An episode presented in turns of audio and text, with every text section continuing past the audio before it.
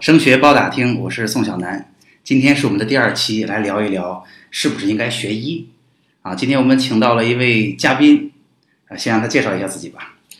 嗯，大家好，我是小南的高中同学，我是济南市儿童医院的一名医生，姓张。这还得装的不认识的样子是吧？那给大家介绍介绍你的求学经历吧。嗯，是这样，我是高中是上的咱们山东省实验中学，呃，两千级实验班。毕毕业之后是考上了山东中医药大学中西医结合七年制专业，呃，上了读了七年的大学之后，嗯，拿到了硕士的学位。毕业之后就到了我现在这个单位济南市儿童医院参加了工作。嗯，那张大夫现在每天做着一份具体怎么样的工作呢？嗯，大家可能觉得对医生这个职业可能有一些自己的认识，但是真正去做的人才知道，好多我们日常工作是很琐碎的。你知道要写病历吗？我们很可能八个小时工作，有四五个小时都要耗在这上面。除了你看你能接触到的那种在门诊上给你去诊病看病的这个医生之外。很多的年轻的医师是在病房里边默默的做着这种码字儿的工作。当然，这个除了文字工作以外，还有就是，嗯，所有病人的这种病情的沟通啊，他的包括他的病情出现变化，你给他的处理，然后帮他联系各种各样的检查啊，这个帮他一起跟他的家人沟通，就是解释他的病情。啊，包括一直到最后他这个出院，呃，你的一些就是这种医嘱啊。总而言之，一个年轻的医生，低年资的医生，干的是这种不好听一点儿，是像农农民工一样这种体力活儿多一些。嗯嗯，当然，如果你成为一个专家之后，独立接诊病人，那就是另外一说。你要独立的进行这种看病啊，就是你要做很多的判断。为这个病人出治疗方案，嗯，那可能你的责任就更大一些，因为你的每一步都关系到一个人的他的呃健康或者是这个生命。总而言之吧，所以听起来就是一个很繁重的体力活儿。其实，对，至少在你年轻的时候，可能你工作十年、十五年之内都是这个状态。那华伟，现在你在医院哪个科室啊？嗯，我是在康复科一个比较特殊的科室。那你能告诉我一下你一周典型的时间表吗？典型的时间表其实这个比较狗，比较 怎么说呢？比较狗血。我们因为我们四个人，呃，轮值夜班你想想，就相当于把整个时间的四分之一你要耗在夜班夜班上面，剩下的时间里面。我一周只有一天的休息，嗯，也就是说，相当于这一周，嗯，除了一天休班，还有可能有一到两天的夜班，而且这个休班的时间不固定的，啊，就是有可能是很很可能是就是在别人的工作日的时候我去休息，所以说跟家人经常是哎好几天不见了，然后 好像又又见到家人之后又。再打个招呼之类的。我听说，如果两口子都在医院里工作，就挺郁闷的，是吧？对，呃，我们曾经同事有创造过，呃，双职工哈，那个创造过这种两个人一周之后又见一面的这种记录。就一周才能见一次。对对。那你生活当中到底有几部手机？听说在医院里边是二十四小时不能关机的。嗯，这是必须的，就是说，嗯，很多情况你必须随叫随到，嗯。像我们年轻大夫可能还稍微好一些。当你年资高的话，你需要，就即使你在休假，即使你在，呃休息，你还是要听班的。听班什么意思？就是一旦有什么紧急情况，值班医生不能处理的话，你要随叫随到。嗯，不论是你在外地也好，就在外地可能有点远了，哪怕你在家里吃着饭、睡着觉、上着厕所、洗着澡，都都有可能被叫到。所以今天，呃，这题外话也得非常感谢张大夫，因为今天晚上张大夫上夜班儿。那你能描述一件事吗？让听众朋友们了解一下，我怎么通过一件事儿一下就知道你是学医的？嗯，这个其实比特征其实非常好找。举个很简单的例子，比如说你看某个人，你不是很熟的某个人，他怎么过一会儿就去洗个洗个手，过一会儿就要洗把手，这个好像感觉也没没见到他接触什么东西，但是他就频繁的去洗手，这个很有可能是一个学医的人，一点这种小怪癖。嗯 然后再比如说，比如说别人吃饭的时候吃什么排骨、吃猪大肠，吃就好了，好吃就可以。但我们学医的不一样了，呃，吃个猪大肠吧，两个人可能就假设两个学医的啊，可能就会分析一下这一段应该是他的直肠呢，还是他的乙状结肠。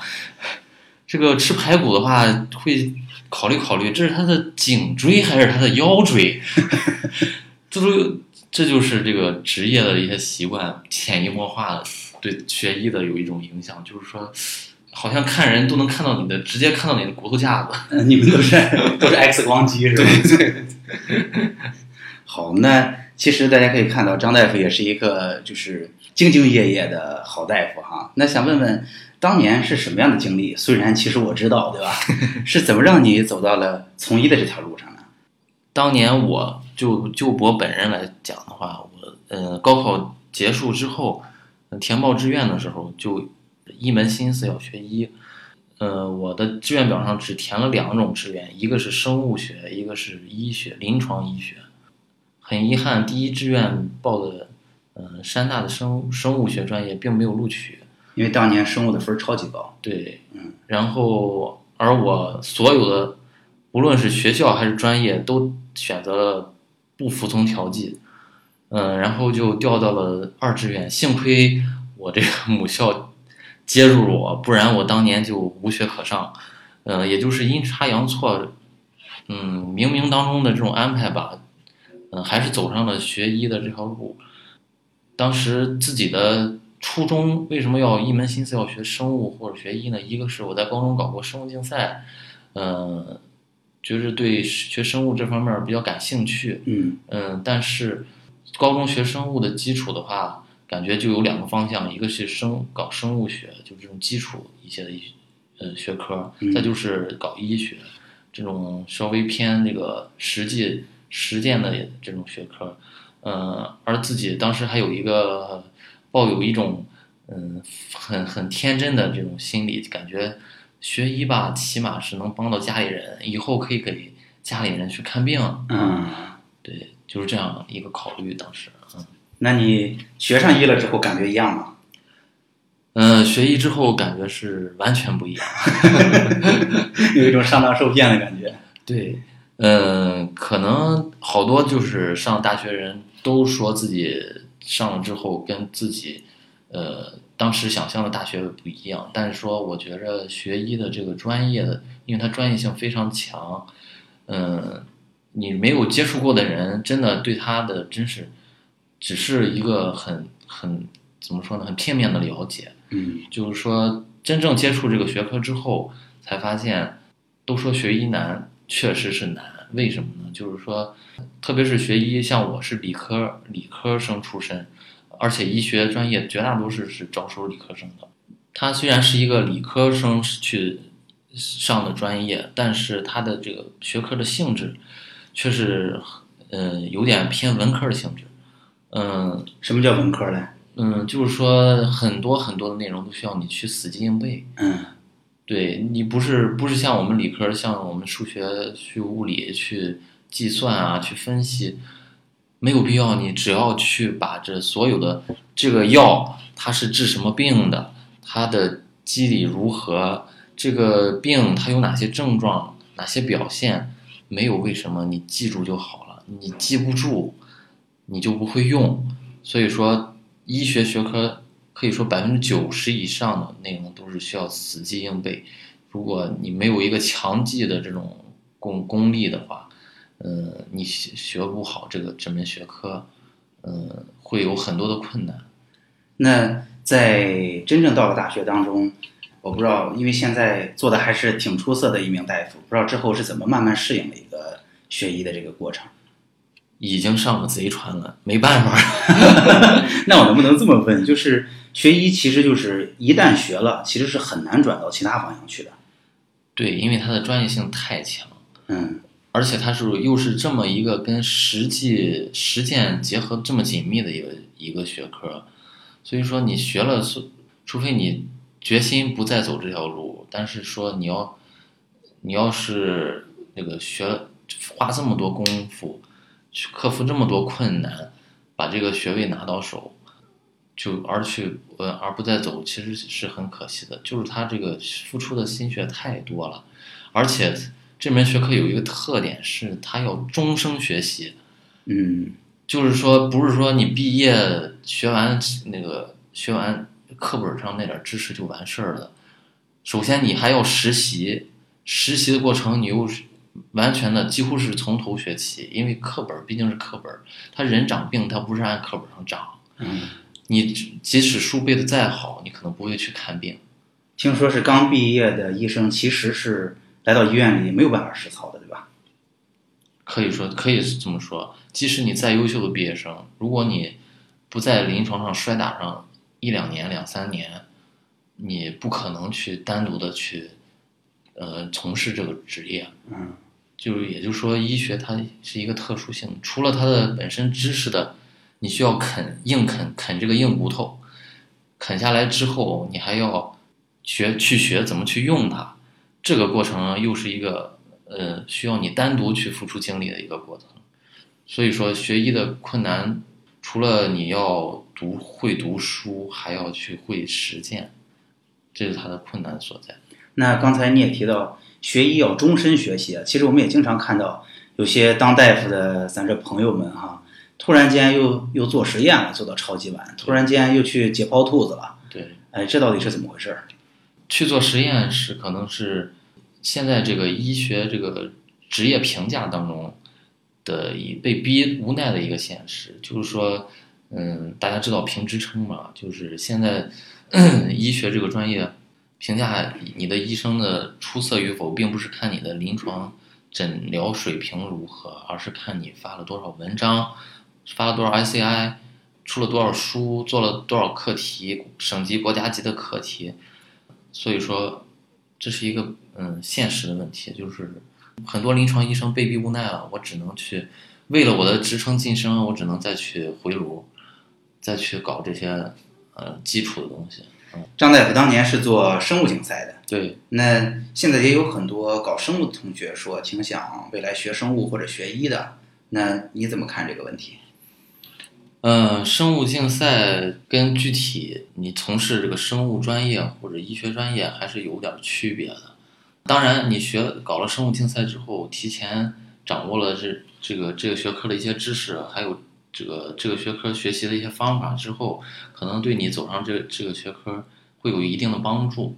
但是搞竞赛毕竟是一个考，去为了一个考试一个比赛，和你真正从事这个专业。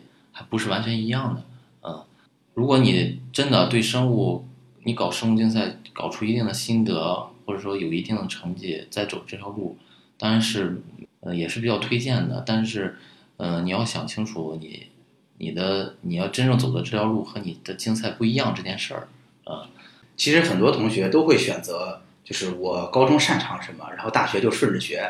对，其实我也是一直在学化学，对吧？对对对。但是但是，其实在这儿当然也可以告诉一下各位同学和家长啊，就是奥林匹克竞赛没什么神秘的，其实就早学了一点大学的知识而已。对对对，对吧？然后只是在高中我们没有机会去探索一个学科发展到现在的过程。对对对，在高中的时候感觉学的特别爽，是因为其实科学过去两三百年的东西，你一学期就学完了，当然很爽了。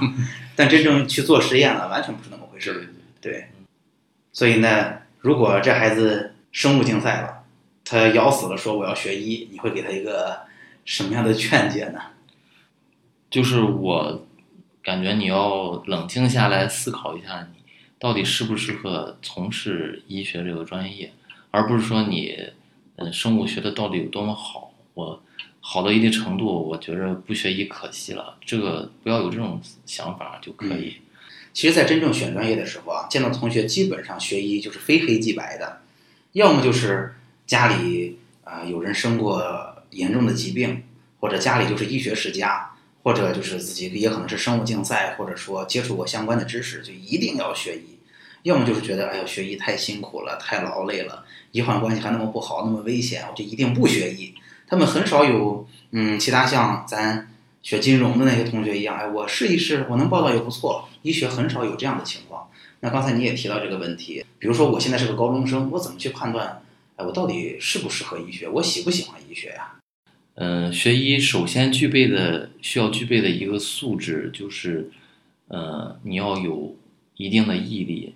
嗯，这是必备的。其实任何学科可能也都通用。如果，但是医学格外要求你的，你你要有那个咬牙坚持的这个本领。其实我听听人这么跟我说，过说学医想要出成绩，首先是你自己要健康活到四十岁，是吧？因为嗯，你那个学医学制长，呃，比其他专业都长。嗯，本科需要就需要五年，呃，如果研究再加上研究生三年。现在这个规呃国家又又规定的就是这种所有的医学毕业生都要经过住院医师规范化培训这个过程，这培训一般是两到三年的过程，嗯，经过这样一算，大约有十年的过程，可能你都要以一个学医学生的身份去度过，嗯，并不是所有人都有这个毅毅力去熬这个，经过了十多年的寒窗苦读之后，再去再去读十多年这个。这个经历这个学生的路程，为什么你提到的，就是说很多人是一门心思想学医才学了医呢？可能他就是下定了这个决心，嗯，就是我要就要走走这条路，嗯，所以说毅毅力是一个最重要呃，首先的一个基础，后面需要我我要提一点的是，嗯，一个与人相处的一个能力，就是说，就学医其实还不仅仅是个技术活儿，对，因为嗯。我们从事医医学专业的人，服务的对象就是人。嗯，虽然是病人，但他首先是个人。所以说，你与人沟通的这种技巧、这种能力是非常重要的。如果你嗯是一个怎么说有点书呆子那那种类型的，你学习很好，但是与人说话就害羞到不行那种，嗯，也是很难去做好这一个专业的。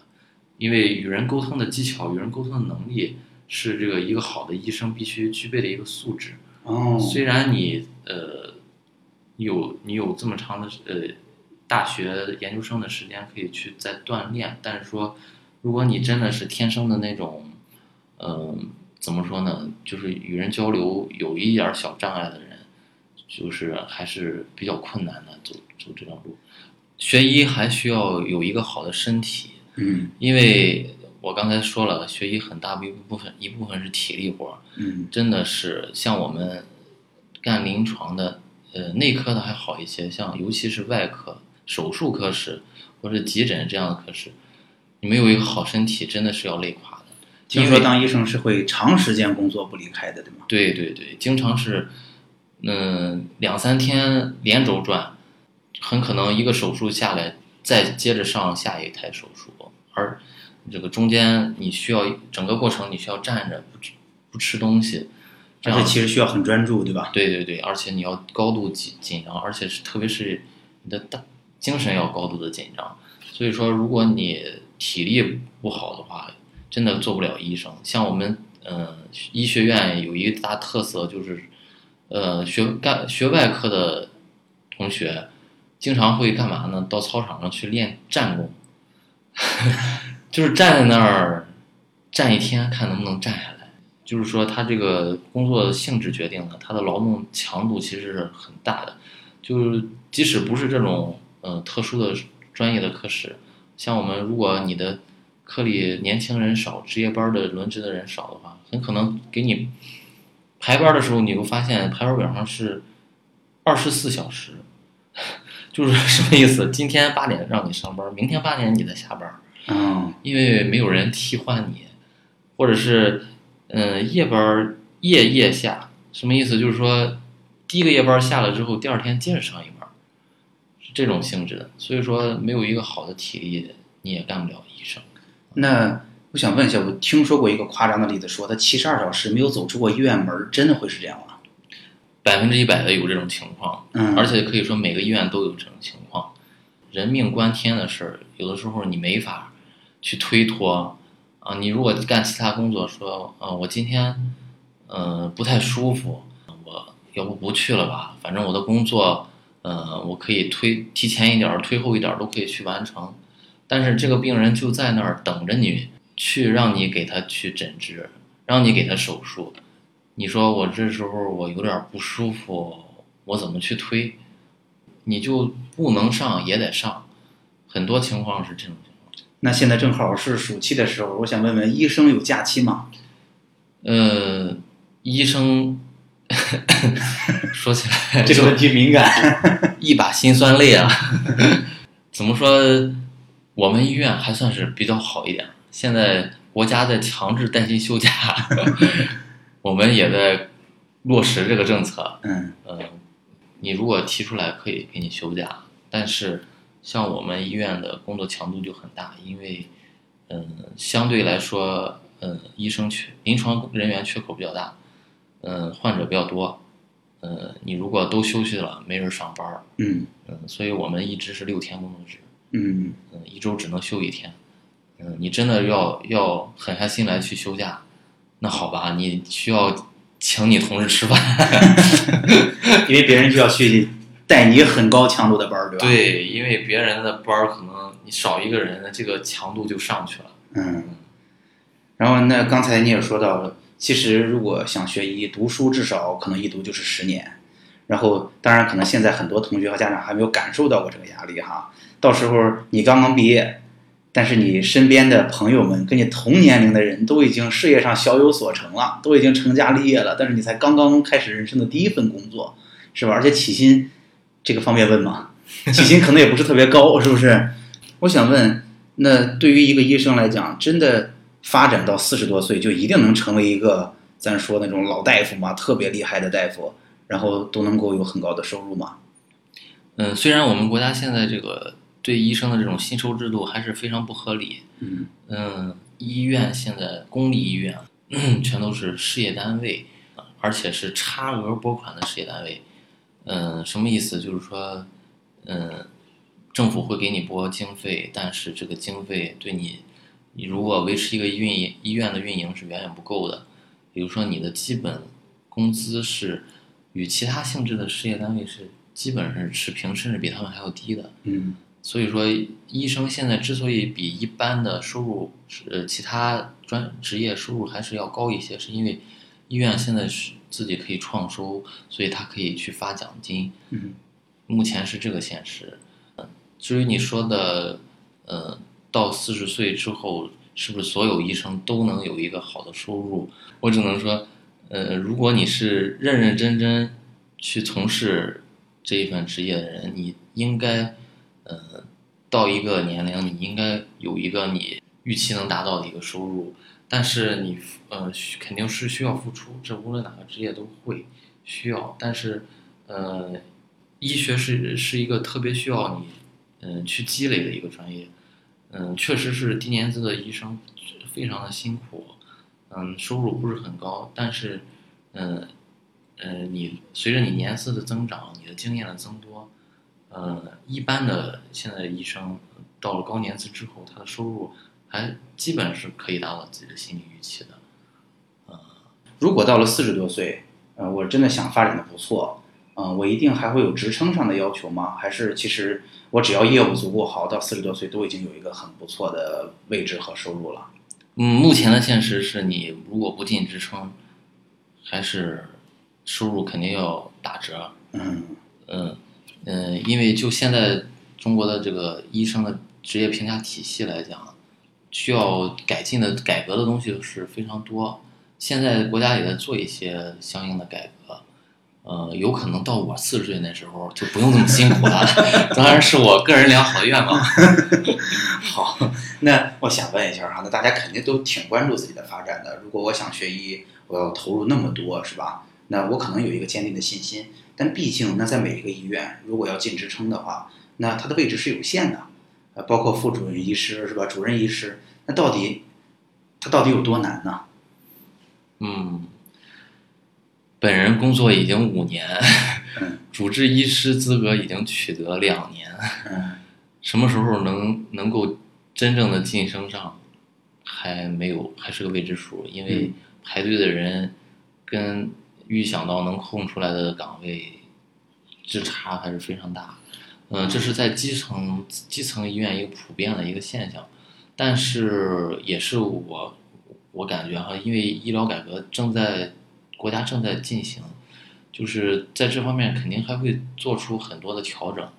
不，因为这个现在这个现实是并不是完全合理的，对，有这么多的专业人员取得了相应资格，但是不能正规的聘任到这个岗位上，嗯肯定是不合理的。而且我们呃国家这个高技术的呃医学专业人才其实还是有很大缺口的，嗯，所以说跟体制还是有关系的，呃，如果客观的说，不太考虑就是一个同学他性格上喜不喜欢，假设他的性格还是蛮匹配的啊，那想问一下，你觉得医学是个好专业吗？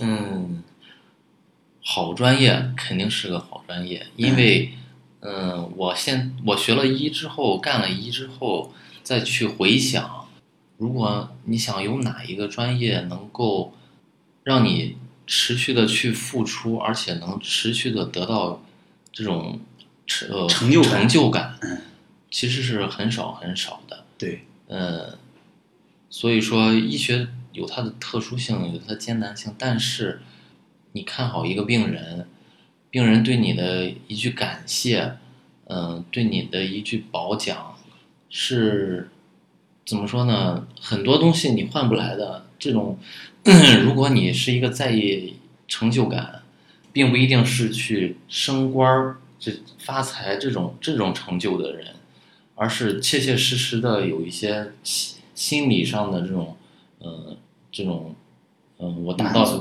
满足的，嗯、这种人的话，其实学医是一条很好的道路，因为你看好一个病人，他就是你，你就是治治愈了他的病痛，再往高尚一点儿说，你，呃，就是挽救了他，就是，嗯、人家说俗俗语说叫什么？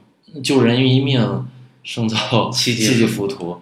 其实就是这样，你治不断的治愈一个又一个的病人，你挑战一一项又一项的一一个又一个的疾病，嗯，这种那个心理上的这种嗯满足感、成就感是别的取代不了的。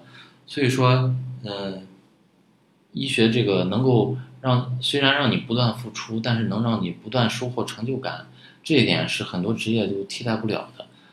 嗯，再一个就是，嗯，医学的这种，由于他非常的专业，他专业性很强，所以说你，嗯，怎么说呢？你在积你在这个嗯积累你的职业经验之后，其实你个人的价值也是不断的提升的。嗯，这是一个做的越久就越值钱的工作。对，就是这样说，就是说，嗯，别的专业可能你，嗯，吃青春饭，你搞 IT 的，你三四十岁你已经敲不动代码了，但是你学医的不一样，它毕竟是一个一门一门怎么说经验学科，嗯对你一个年轻刚上临床两三年的大夫，跟一个十几年、二十年临床经验的大夫去看病，那是完全不同的概念。嗯嗯，所以说，呃，你个人的价值会会有一个持续的提升，这也是一个其他职业可能做不到的一个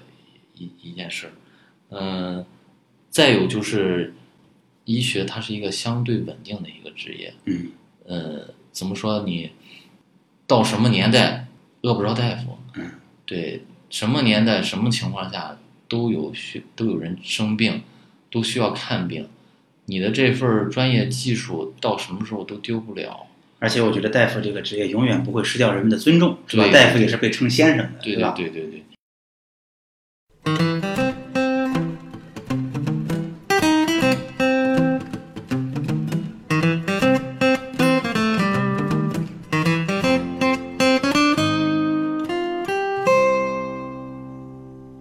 将本期节目剪成了两段，在下半段的时间里，张大夫仍然会坐诊，跟大家一起聊聊医学具体的学科分类，大夫的成长轨迹和收入状况，欢迎您继续收听，说不定对您未来选择是不是从事医学专业会有很大的帮助哦。